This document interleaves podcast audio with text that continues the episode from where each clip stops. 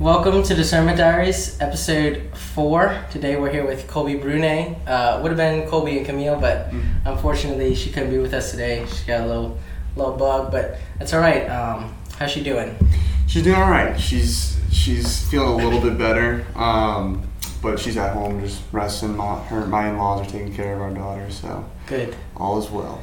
good man. Good to um, good to have you on the podcast today. Um, Excited. yeah, no, definitely excited to have you here and just hear your story and how everything's happened. Um, could you lead us in prayer? Yeah, of course, of course. In the name of the Father and of the Son and of the Holy Spirit, Amen. Uh, Heavenly Father, we ask you today um, to please allow for Ben in this great ministry that he's leading to uh, pour out onto this great podcast um, and any type of words of wisdom. Maybe we can inspire somebody, but also just always glorify you in everything we say and we do. Um, and we thank you for everything you've given us. In Jesus' name we pray. Amen. Amen. Holy Spirit. Amen. Alrighty. Um, so let's just uh, get started from the beginning. Um, Yeah. So just just uh, I wanted to ask you like when um, for a little bit of context when did you kind of first get into your faith? Were you, were you born in Catholic or Yeah, so I, I was born and raised Catholic. I have a Catholic family. Um, I mean, I ever since I can remember, always went to Catholic schools, Catholic church. Um, really, when we were younger, Mass on Sundays was just, I guess, the staple. But we weren't, as a family, as a unit, we were kind of just, we just followed, um, I guess, the basic aspects of the religion. But when we got really deep, deep into our faith, I would say, um, when I was at Rummel, my, my parents were getting more in the faith of knowing um, more of Sacred Heart of Jesus and Mary traditions and um, saying the rosaries regularly as a family, stuff of that nature. So that is when it started really clicking. It's more than just hey, it's a mass on Sunday. Knowing more about the catechism, knowing more about the faith. Um, I would say around high school is when it was introduced to me, um, and then throughout college and other experiences. When Did you- did you have any um, just any experiences in college that kind of like sort of took you into Yeah, yeah, no. Um, Camille and I both talked about that, but I mean, for me, there was a bunch of experiences, but I'd say like through the college years, um, when I was playing football, um, yeah, I'd pray a lot more, and I wasn't as, I guess, close to my faith just because it was it was constantly revolved around sports. Um, I, and what I mean as close, I was still going to mass every Sunday, but I wasn't nearly as devout as I am now. I feel. And I think it was once I left LSU and I transferred to Stanford University.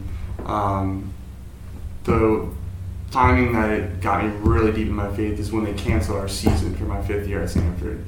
So went from on top of the world, playing on a national championship team, uh, gonna go play at this school and getting my head all big, thinking I'm, you know, could maybe go play in the NFL from all these coaches are telling me, um, to then one day just getting told it's done because COVID, so they cut it all off. So that was a, um, a I guess a gut puncher right there. But um, I didn't know what I was gonna do in my life. I was thought I was gonna figure that out in a few months, and it kind of all just ended one day. So I ended up just going to adoration every single day. Is what one of my family members told me to do, um, and I think that's really my turning point because it was the lowest I've ever been. Didn't know who I was. Didn't know what I was gonna do, um, and I went to adoration every day, and uh, it really just God answered everything and started turning my life around. So that I would say that was the lowest, but turned into the most beautiful thing for me. Gotcha. No, really beautiful. What would you say? Like, yeah. So you kind of feel th- feels like things are falling apart, Mhm. right? But like in reality, it was kind of like a really good building Oh season. yeah, no, it really was. Just because uh, I'd say like obviously, you know, the most important thing in life obviously is our faith, our Catholic aspect, getting to heaven, and you can get really caught up in worldly stuff. Um, I think that was a really reality check for me with God, just because. Not, I mean, I had a beautiful girlfriend at the time who was Camille, who now is my wife. Um, a great family and support system, but definitely was going down the path of only thinking about sports, only thinking about myself uh, in that sense, um, and not focusing more so on my faith and what's going to be eternity. So that was really eye opening. Um, and it led to a lot of very beautiful, eye opening things. I, I got married to Camille. We have a house here in Harahan now. I have a daughter, me and her together.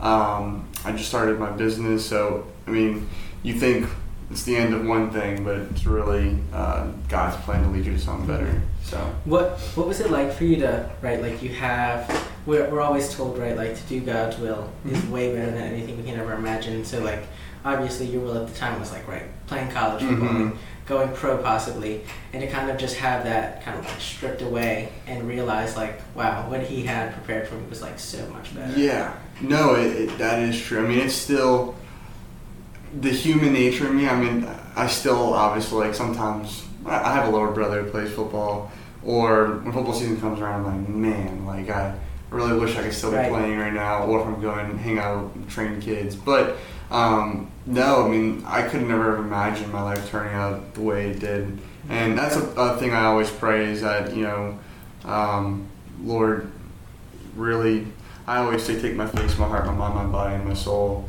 and put your face on my face, your heart, my, your heart, and your soul, and my soul is yours. But really making sure that I understand that um, in those prayers and in asking Him to show me what He wants me to do in life, because it really is going to be the best thing for me. I mean, it really, that aspect is a thing you have to do every day. Um, I'm still doing it every day because starting a business, I have no clue, you know, where it's going to go. Right. But man, man, it's just so far it's been such a blessing and such a beautiful um, feeling because it really is the best feeling doing His will and His work.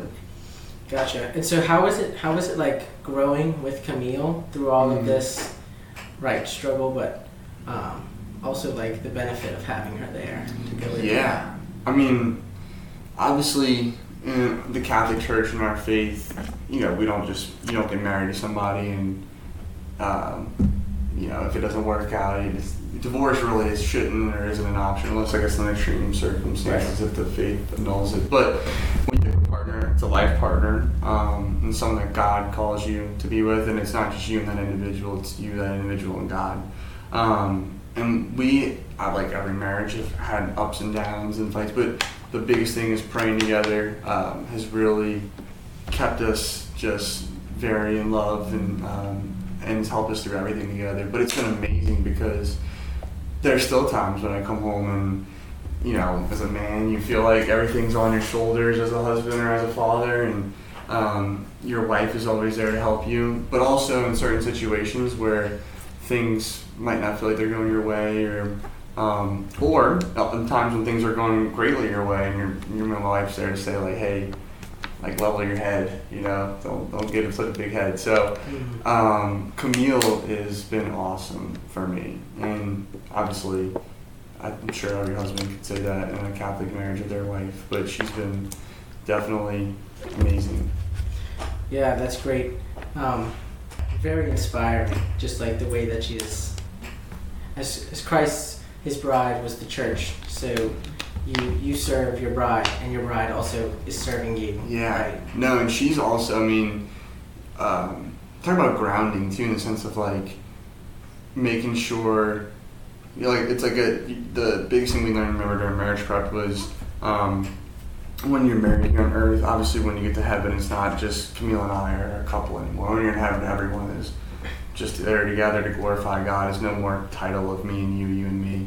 Um, everyone loves each other exactly the same, but we learned that obviously our sole purpose is get each other to heaven. So it's been really unique at times here if we're struggling as a family, um, or me myself, you know, it's never um, go see a. I'm not saying this is bad, like you should see a counselor or whatever, but it's always hey go to adoration or hey let's make sure we're going to confession today. We're really gonna get back on our A game of saying the rosary every morning daily, stuff like that. So Mhm. um, it's a unit to where we both pull each other together to make sure we're both getting ourselves and our daughter now to heaven. Um, that's the ultimate goal. Yeah. Wow. Very, um, very, very good. Just like hearing you talk about it. Um, So now you're a father, right? Uh, Mhm. just had a baby girl. Um, what was it like? Yeah, just going about that, trying to prepare, right? Like, feels like it's very difficult to be ready for, um, Uh, yeah. just like fatherhood in general. um, so yeah, just the I mean. Yeah, I mean, n- no one. They always say that like no one's ever. You never like ready. There's nothing to prepare for it. It's I guess it's a human instinct that God has instilled in us. But I think um, people around you, if they're father figures to you, or your own father figure, stuff like that, they prepare you because of experiences you have with them, and you take it to yourself. Um, but then obviously God Himself, He's the ultimate Father to all of us. So you know, being kind, loving, compassion, forgiving all those things will come, I guess, to you. Obviously, my daughter doesn't talk or anything where you need to do all that yet. But, um, you know, the aspect of nurturing, loving, and compassion is definitely big in the beginning because you're constantly having to get up at two, three, four in the morning every morning and feed them and change their diapers and you have to do certain methods for them. And depending on how you are going to feed them, whether you're doing a natural or a bottle, it's a little uh, different and more preparation. Um, but then your your life in general, you, you know, your life changes. You're not anymore. I'm not saying you can't be with your friends anymore. You certainly can, but now you have to have a babysitter, or your you know, your world changes drastically. But it's in a great way. So, um, you know, I would say it's been one of the most beautiful things, though, having her because you get to see the creation of life that God creates. Um, but then you also get to act not as God, but you get to act in God's loving nature by raising a child um, as He raises us.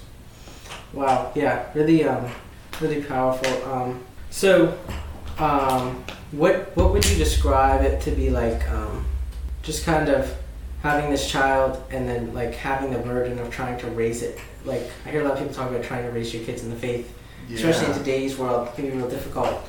Um, and I know your kid, your child is still very young, your baby, but um, yeah, just like thoughts about that stuff. Yeah, I mean that is, um, I guess, you know, that's a very challenging thing. Um, and I guess every generation said that throughout history. That if you think about it, like at one time, Catholics they don't have a podcast like us, um, but they would be talking, I guess, in certain settings, and they were getting persecuted just for being Catholic. You know, they could be killed. So in our generation today, um, a lot of us are big. You know, a lot of technologies accessible, and kids can get into certain things there, or just different ideas are out there nowadays where people are going away from the church or away from um, certain faiths of the church. So it is a looming thing, and it is something that I guess a lot of parents have to think about and put their minds on.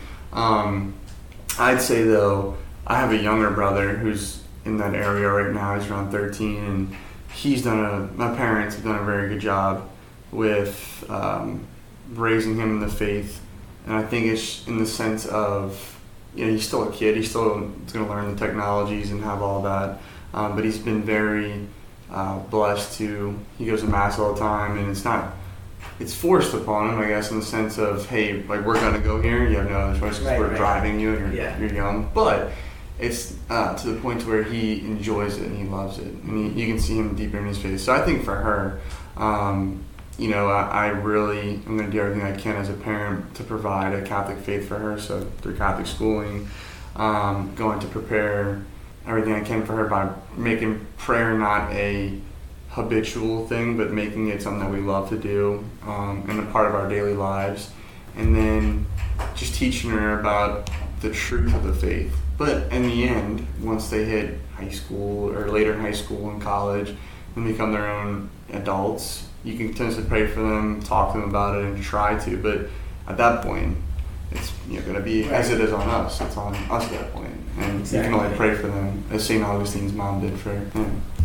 Yeah, no, definitely. So, um, what's your relationship with Christ, right? Um, in just like the life right now, right? Hmm. Like the daily grind and just Yeah. everything. No, honestly, I, I wish it was better. It needs to be better. Uh, I can listen to this podcast and hold myself accountable to it. I mean, I I pray daily. Um, I just came from confession. I tr- anytime I think I have a mortal sin or a sin in my own mind, I'm like there's an app called the Parish Finder around here. I'm sure you've heard of it. Yeah, yeah. Man, I use that daily. Um, I can see exactly where it is. So I'll always try to go. I don't know. I'm gonna pass. Um, but I mean, my myself, my current standing, I wish I needed to be better. I needed to do more than just confession weekly. Uh, go more often. I need to be praying more often. But I think those are individual things. I need to do more for the community. Is my biggest thing. Um, I, I don't- know what parable it would be. I can compare it to maybe like the one of the talents parable where you know the servants all get the talents and one hides them in the ground. I feel like that's how mine I'm going about life, I guess, right now because it's constantly. And I'm very busy, but it's you know just praying with myself, my family, and then doing my work instead of going out and helping others, which is a big part of it and changing lives that way. So I need to do that more. But yeah, I mean, I, I think I'm just doing in my own mind, maybe not others, but I feel like I'm doing the bare minimum. I need to be doing more. Yeah, I think it's very easy to fall into that. Um, I obviously, I think everybody could sort of see that, and I think that, I think that it's easy to see that, but I think it's also the more we grow close to Christ and see like His perfectness, Mhm. we just sort of start to recognize our Yeah, our like imperfectness. right, very much imperfectness. Um, and so I think like you recognizing that alone like tells me that like yeah, maybe maybe right we're not imperfect, but like no Christ is with us, right? Yeah. So like you um, recognizing that right shows me your closeness to Him, which is very like respectable. So how has He kind of like helped you right, just like in your person grow to be better and be more Christ-like? In, talking about just in, in prayer? Mm, yeah, yeah, in prayer and just like reliance on the Father. Man, yeah, no, and that's that's the the biggest aspect. So like, just in general, if things are going tough and rough, or um, anxiety or whatever it might be you're going through. I mean, for me, um, like this morning I was in adoration. Just, I, always, if it's something I feel like I don't know the humanly answer to, or I just really need help, that's where I always lie myself to, or in prayer in general. But obviously, it's prayer in front of Him directly. Um, but I mean, just doing the Lord's work, and when you start seeing yourself hitting these um, different um, the sacraments, I guess that I'm looking for. If you're doing confession, um, adoration, if you're doing um, heating, you know, Holy Communion on a regular basis, you can definitely see yourself. Um, I guess growing closer to Christ, and like you said, you can start seeing yourself emulate Him, um, but then you start seeing the imperfect aspects of your life. So it's definitely amazing, I would say. So I don't know how else to answer it. Yeah, definitely. Um, right. So, what um, what are just like some of the ways in which you have kind of like felt yourself struggle, Mhm. honestly, um, and then just yeah, sort of find him, or even like the Blessed Mother, if you've like laid on her ever. Oh, somehow. yeah. Um, I know you're talking about the, Rosary and Yeah. Just other things with that, and devotions maybe. mm-hmm. So th- I, and that's one thing. I mean, I was saying the Rosary daily for at least a year and a half, two years. Now I say it probably every other day or weekly. I want to get back to daily. Mm, Um, yeah. But I mean, the devotion of the Blessed Mother is a, is a very powerful intercession. Um, I would say stuff that I do, um, yeah, stuff that I pray or stuff that I do daily. I mean, daily prayer. Um, I, I work with a spiritual. My spiritual director is Father Kurt Young. Um, he was the priest at Rummel. Now he's at the Notre Dame Seminary. Uh, He's a, um, I think he's the head of formation or something there, and um, he's he's helped me out a lot. Helped me to learn different aspects of praying. There is a great aspect in saying the Rosary daily or saying the Divine Mercy Chaplet, which I say a lot daily. Those are all great things that our Blessed Mother or God, Jesus Himself, has given to us. Um, that are great tools. There's also ways that you can pray to God. There's different Ignatius ways and other methods that you can do. Um, but simply, he was stating to me is that you know making a prayer area, making prayer time daily, and um, making sure that you can talk to God as your friend. He knows everything about you. He knows everything you're gonna say or you want to say. Um, so it doesn't have to be as formality all the time. You, can genuinely. He just wants to have a conversation with us and wants to be loved by us. So that's a big aspect for me. Um, trying to do that more often. Um, and I forgot who was. I, I want to say it's Saint Faustina or um, I forgot which saint he told me it was, but just um, she would pray small prayers for the day, just Jesus, I love you, or Mm. um, Jesus or God, thank you, stuff like that. She would just say it throughout the day. Um, and he said that was a very big thing, and I've been trying to do that, and it's, and it does wonders as you're through your busy day, if you're working or um, something like that, and you can just stop and say that. It redirects you back to the meaning of life. Um, I forgot the other aspect of your question. I don't know. I think I got. Right, right. Um, yeah, no, definitely hit on the points. What did you have any like friends growing up, kind of walking this faith journey with you, or was it were you kind of like in that aspect? Mm, I mean, when I was a kid, I, I went to Catholic school. I went to St. Edward the Confessor, so everyone there was everyone there is Catholic predominantly, I Mhm. believe. I mean, when you're when I was a kid, their parents were bringing them to mass, but it wasn't. I mean, Right. you know, it was just what I guess the normal aspect.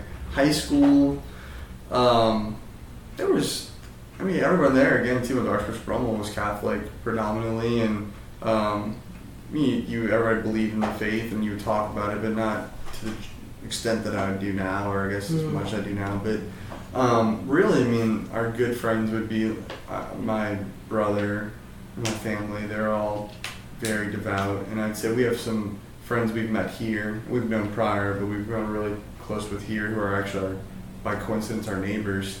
Um, Wow. yeah, so we've been walking through the faith journey with them and gotten deeper into it. So yeah, we got a, cl- a couple of people, and it's been awesome to have people to talk to about it. Yeah. Did you have any um, like mentors, maybe teachers at high school, um, coaches? I know you played a lot of football. Yeah, Um, I wish. Really? Football, yeah, not many. Um, I'd, I mean, in, high school, you had some. Obviously, they're all Catholic, really teachers there too. College, definitely not. Um, I'd say though, in um, mentors though, out- outside the family, I mean, Father Kurt Young was a very. I mean, he's been. I've been knowing him since my eighth grade now, and um, I mean, how many years ago was that? I'm 25. It's like when you're 13. So I don't know, how many is that 12 years? Yeah, yeah. 12 years. Like. Um, so I mean, for 12 years, he's I've been touching me. We've talked all the time, or a good bit, and he's always, you know, looked after me and helped me with my faith aspect. So, and I ask him way too many questions, so I'm sure he's gets aggravated with me at times. Yeah. But uh, he's the man though for sure. So um, he's helped me a lot in my faith journey. Hmm. Did Did you ever have like any adversity, like with school and people knowing that you were practicing your faith or anything like that? Not, not anything like martyr worthy or anything Right, like right, that. yeah. Um, I mean, I, at, at LSU, you'd have a lot of guys on the team who would ask questions, or who might have been Christian and believed their aspect of the faith was more, I guess, right than yours, and would try to question stuff. And um, but I mean, no one, no one's ever really uh, Pushed. yeah, no one's ever really, I guess. I mean, I would say you have some friends or some family members who, you know, maybe don't aren't as big in their faith or don't agree. And you talk on certain topics, but no one to the point where it's ever been like, I'm not friends with you anymore. Hmm. Um, I would never, you know, I, I, I don't know if he's Catholic or not, but I did like his quote. Um, uh, what's his name? Uh, the quarterback of the Saints now, Derek Carr. I think I forgot who it was at one point. Did something bad. It might have been when their receiver accidentally killed somebody in a car crash. But uh, he said, "Love the person, hate the sin." So whether it's something that we don't believe in as Catholics, um, that might be getting pushed around the world today, and I might know somebody who is diving in those practices or those sins or whatever. I still talk to them and I'll still be kind to them when I see them in public or even friends them and wouldn't mind going places with them. But um, if they ever ask me if I agree with their stances or their positions on things, I would tell them no. I would tell them respectfully, you know, it's I love you as a person. I don't like your sin as he did. Definitely, definitely. And that I- look, I think is very important. I hear a lot of people saying, yeah, something like that, love the sinner, hate the sin, right? Mhm. Because the person can never be bad, right? Yeah. Like the the person is created in God's image, which is ultimately always good, but like the sin is what kind of Mhm. masks the person's goodness. Um, so I think who am I to judge? somebody? right, exactly. Like I'm just they're probably way more Yeah. holy than I am. Yeah. E- Exactly. One hundred Um, percent. but so I think that it's very important. Um, did you have any like? So when you you were going to LSU, you were really encapsulated by sports. I know a lot. Um, did you, did you? So you were going to mass, but was there ever times where you ever like see moments, um, just like feel the presence of Jesus, or even just like, or was it kind of like a period of like dryness? N- Um, it was a period of ups and downs. I mean, it was just like I said, just going to mass. But I still would pray here. And I mean, I, I prayed a lot while playing. Hmm. I would always say a glory be before the kickoff or kickoff return when I was out there. Um, but I, I mean, it was not nearly as much as I should have been or as gratifying as I should have given God in the moment. Um, but uh, but I mean, yeah, he's you know my story on a sports aspect was crazy, I guess, just because in Rome I played quarterback, so I played quarterback my whole life growing up um, until my junior year. Um, and I was at Rummel with Chase Fourcade, who's an unbelievable athlete, unbelievable quarterback. Um, he, was, he was better than me. He was a lot taller, came from a good family of quarterback lines. I think his uncle played for the Saints. Um, yeah, I'm just a local playground kid. Um, so I switched to receiver my junior year. And my tenure at Rummel, we were really talented. We had, went to three state championships in my four year, won two, lost one. And then the other year we lost in the semifinals. But we had, I think, in my four years, man, I, I want to say about six guys go to the NFL, five, and I think in total, maybe 20 to 30 guys who play like big D1 college football. Um, so my two years playing receiver, we had Stephen Dunbar, Damien Jean Pierre in the NFL, Ja'Marr Chase in the NFL, uh, David Hensley, who should, I think, kind of went to the NFL, just had some uh, great aspects, went to college. Shanti Wheatley went to college, and then me. Um, so all of those individuals, I just learned to play receiver. So I, I didn't really start playing until the end of my junior year, and then I started all my senior year. And we didn't throw the ball much at all. So when I got to LSU, I say all this, my path, I guess, aspect. When I got to LSU, it wasn't like I was recruited heavily out of there. I had small, small school. I was like Millsap, stuff of that nature. Um, I got to LSU. I did not play at first. I just went to school, and then I wanted to walk on. And when I walked on, I had asked the coach from Rummel what I needed to do, and that's a whole story in itself. I had to go door knock the team, pretty much just continuously ask until I finally got a chance. But in that whole process, praying was a big aspect of it. Um, but it's funny, like I finally made the team, um, and my parents and all them would have thought I, they were like telling us where they were like we, you know, we, we knew you could do it and we prayed for you, but like we never really thought you'd actually do it. And then once I was on the team, um, it was in the matter of, hey, now you're on the team. I was like, I'm gonna pray and I'm gonna work hard. I'm gonna play. And they were like, okay, like you know, in their mom again, they're talking. Um, you know, you just started to play receivers. No way he's gonna play. And then I let lettered and started for two years and played. But all that's saying is, I guess I always just thought through prayer um, and hard work I could really accomplish anything. Right. You know, the Philippians, what is it, 413 or 316? Sorry. Mm. Um, you know, and uh, I can do all things through Christ who strengthens me. And that it is true, though. I mean, you really can do anything. Um, so, was I as deep in prayer? No. But did I use the prayer um, and just work hard and understand, I guess, that stuff can happen with God? And it did. So, there's a lot more to it. But uh, in that short sample, it was crazy to go from never playing receiver, not being thought of as much in high school too. I guess playing the arguably the greatest team in history and Right. starting from one. Definitely the greatest team in history. Um, so it was really cool. Yeah, no, definitely. It sounds it sounds really crazy just to be like from your position, never even stepping into the position, and then Yeah, sort of in a sense playing for yeah, it, it really was so College. crazy. team. Um, was it was it like yeah? I'm sure it was kind of like I don't want to say scary because it's not scary, but like ner- nervousness, I guess, in a sense, stepping up to the plate for that. Were you kind of like ready for it? It, it was it was nerve wracking my first year. Um, but man, I don't, maybe it was just God working through me. I don't know. I just kind of feel like I belong there, and I feel like I always thought I was really good or knew that I was good.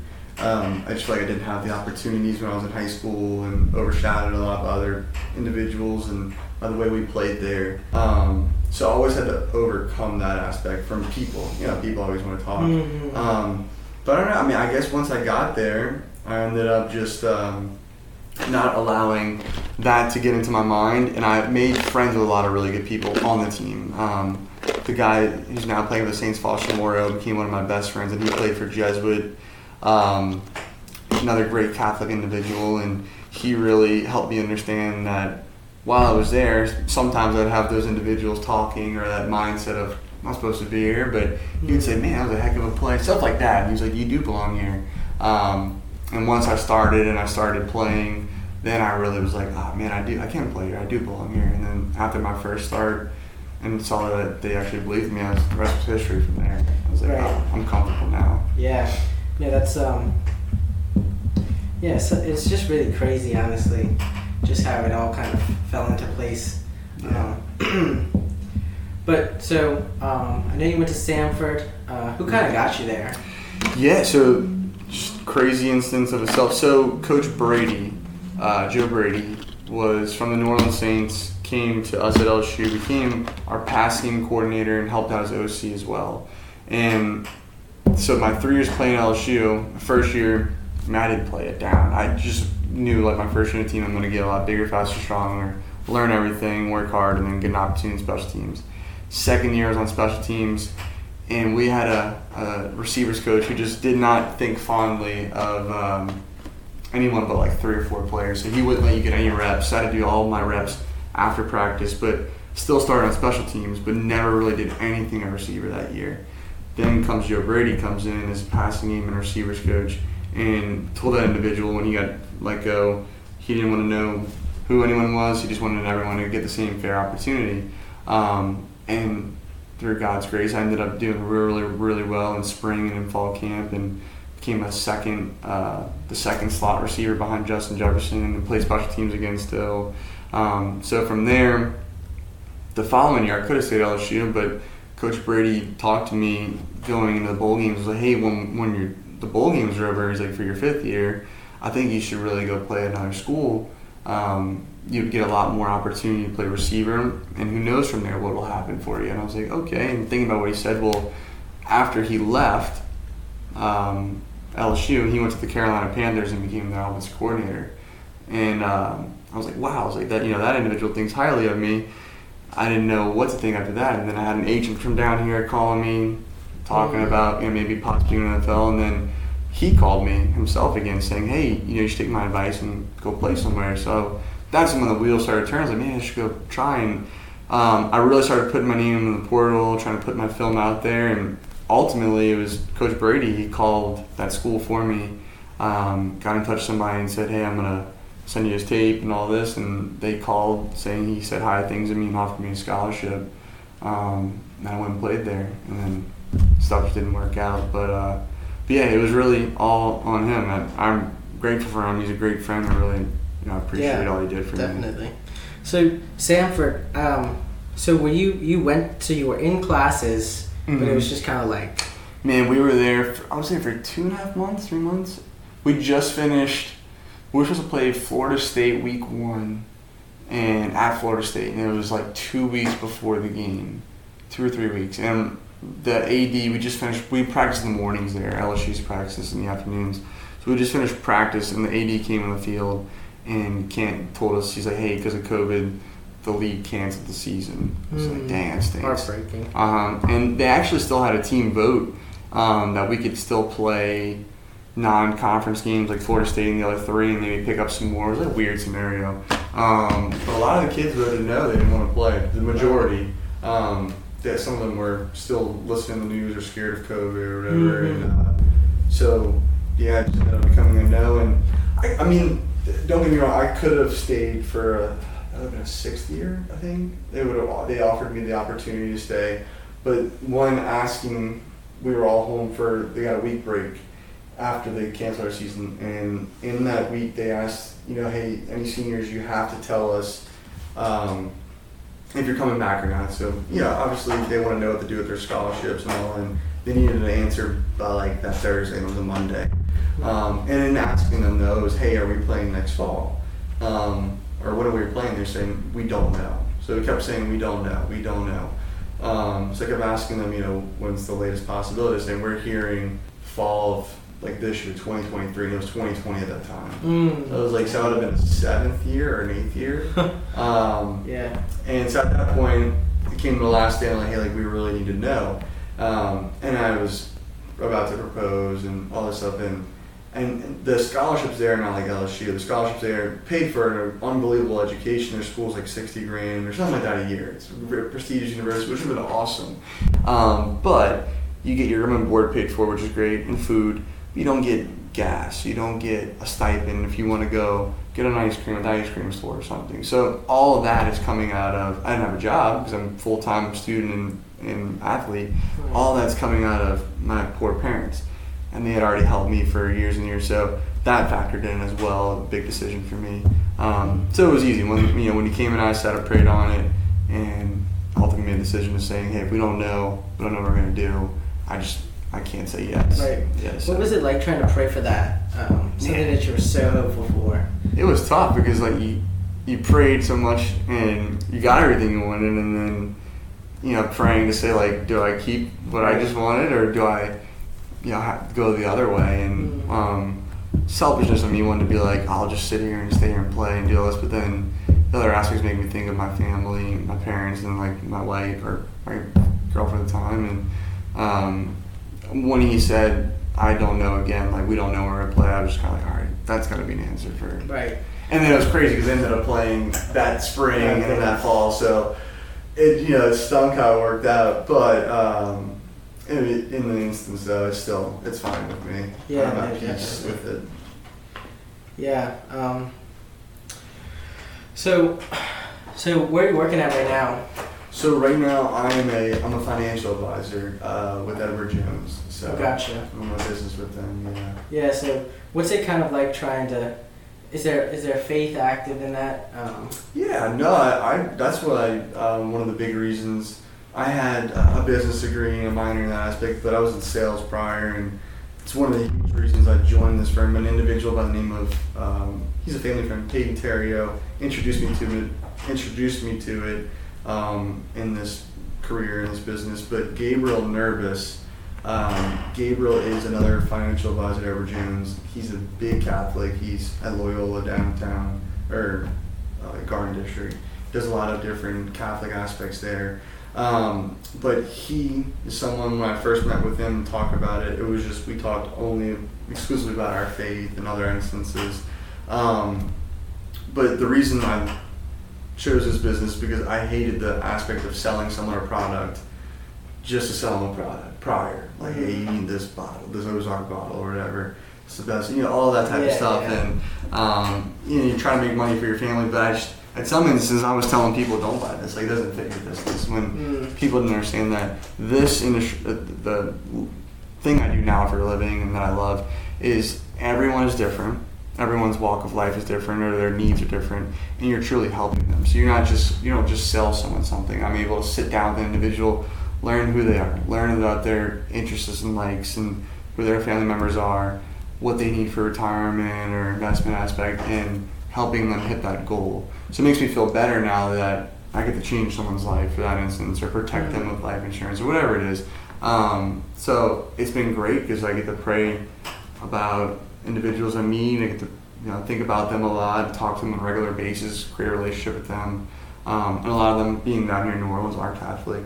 Um, Right, right. So it's been awesome. how did that kind of all play out? Getting that job from you know, the job that. It, it was it was um, again uh, Peyton approached me about it because I always talk about how I wanted to own my own business and I was gonna go do something uh, different and he explained to me you know hey you come here you have your own book of business we pay them a percentage but you use their name but it's you know it's all yours um, and you know I always talked about my faith how I get to help people and that's when he introduced me to Gabriel was like you really are helping people um, so once I'm it's a really extensive process for them. Like once you, you know, they put, I was able to apply or whatever. There's only there's some crazy stats like thousands and thousands of applicants a year.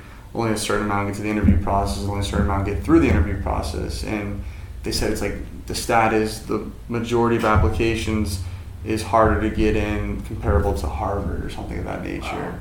Um, so when I heard that, I was like, geez, Pete's. But it really was. I mean, it was a four month interview process. You had to do four months of multiple interviews per month. They even have a, an aspect called a day in the life where we get to you get to act like a financial advisor in the interview, and they have paid actors calling in to see how you would react. Um, but once you pass that, then it would took five months to actually pass. You have to pass four licensing exams before you can legally become a financial advisor. So SIE um, Series 7, Series 66, and then uh, life insurance. So, in that four to five month range, I mean, I pretty much went off the face of the earth. I had to sit home every day. Um, but I knew the life I wanted to give Camille, and, and we didn't. We just found out we were pregnant right after I started studying. Um, the two of them, how I wanted to be there for them in a loving, caring way, and help people in our community is the biggest thing. Um, so I was up every morning, got up at 5:30 and I mean, I would not stop studying until 11 at night. It's like it was for four months straight, every day. Um, but I passed them. I spent a lot of time reading books here in the Adoration Chapel. I was just sitting there because it was quiet, um, but it was nice and peaceful. Knowing I was like, God's gonna help me remember this. Um, but it was awesome. I mean, it was a strenuous process, but it was a, a very beautiful one, and one that helped me grow even more in the faith because of how hard it was. Mm, right. Did you feel? Um, Right, like just going through the process. Did you feel like that's kind of where he was calling you to be at? Oh yeah. Well, that was the biggest thing. I, uh, the prayer I was telling you earlier, but I was always praying that, hey, Lord, let me do Your will because Your will is always going to make me happy. So whatever Your will is. Right. So it was never like I was researching on like what can I do. Like people called me to go into this industry and fit the mold of everything I wanted, and then uh, continuously praying about it. You know, hey, if I'm meant to, to do this, I'll I'll pass this interview and would pass the interview, I would pass this test, I'll pass the test. Um, I'll start doing well, stuff like that. So it's it's been really really well. Like I said, it took so long to get through the interview process, but to get the interview, because I'm so young, they made a new stipulation where we have to be five years out removed from college mm-hmm. before Edward Jones now is starting to look at individuals who come into the um, firm. And I was only like two years removed or three years removed. So I didn't meet that criteria, so they had to pull some strings for me and I had to go through a bunch of things. Right. Well, it was taking so long, I ended up, um, you know, just to get a higher paying job before I wanted to find out what I wanted to do for my life and start a business, or whatever. I was going to go into medical sales, and I mean, this company flew me to Dallas and paid. We're going to pay me this and that and the other. It was, was going to be a really good thing, and me and Camille were like, all right, I guess I'll do it. It'll be a lot more work, but it'll be good for us. I was about to call the guy. I hadn't heard from Edward Jones in so long. The, the whole I wasn't five years out. Right. I was about to call the guy and say, hey, I'm going to accept the job. And I mean, right when I was call, maybe five minutes before I had the, my timer on my phone, uh, they had called me, Peyton, my buddy, and was like, hey, we found a way like we can get you through the interview process now. So like all these things we worked out with home office, and they want you to be a part of the firm. You just gotta say yes, accept the interviews, and then pass these tests. What do you say? So like here I am, I have this big offer that, that me and Camille would like, and maybe I could figure out life. And then here is the thing I was praying on, and it was just funny God's timing. I was right before I was gonna do this other one. I looked at Camille and she was like, "Well, we've been praying about it more and more," and I felt like that was God saying, "Like, no, no, like this is what I'm telling you to right, do." Right, right. Um, so sure enough, I was like, "All right," I was like, "I'll." You know, not even having the job offered to me, just the interview process. I was like, mm. "All right, I'll do it." And uh, I called the other individual and told him what I wanted to do, and uh, he, he thought, thought I was crazy. He was like, "Are you crazy?" He's like, "You're giving up X amount of dollars, and you're gonna go do this for a living." And I was offering this, this, and this, and I just told him I was like, I'm sorry, like, it's what like God's calling me to do anything hung up on me. so I was like, wow. well, I lost a friend there, but uh, I gained a, a, beautiful life that right. I love. Definitely. No, it's very beautiful just to like hear how kind of like like in the midst of like yeah like not knowing and kind of not necessarily doubt, right? Yeah. Just kind of like feeling like, oh, like I feel like maybe this is an option, and boom, like he just opened up the opportunity Oh, that you were praying for, and knowing that's where like I was Mhm. supposed to be. Um, it's definitely just like helping to like understand his voice within Yeah. your life. Um, It's always his timing. right. So it's awesome. Always. Um, but yeah, no, very inspiring story. Um, I really want to thank you so much for coming today it, just spending time talking to us and yeah, just helping us understand how everything for you went and um, just being an inspiration for others to come and just kind of see how it is life and just being an example of like right like Christ is true and is present in our lives and will continue to show us where he wants us Yeah. to be. No, sorry to Camille couldn't make it, but No, it's all um, good. Appreciate what you both are doing, um, spreading the word like this, and uh, you know, showing your faith, and not doing just a regular old podcast like everybody else. You know, you're trying to do it faith-based one, which is awesome. So Thank you, kudos to y'all, man. Thank you. Of Um, course. uh, I just want to ask you if you could close us in prayer. Yeah, yeah, of course. Um, in the name of the Father, and the Son, and the Holy Spirit, amen. Uh, dear God, thank you so much again for this beautiful evening, for allowing us to come here together um, as young Catholic individuals, uh, talking about the faith and our aspect. Uh, we ask that uh, the Holy Spirit, you come down upon us and lead us uh, today and all of our days of our lives to truly understand uh, the voice of you, O God, and, and what you're calling all of us to do um, in this life, and to truly know that your um, direction is going to make us the happiest in this world.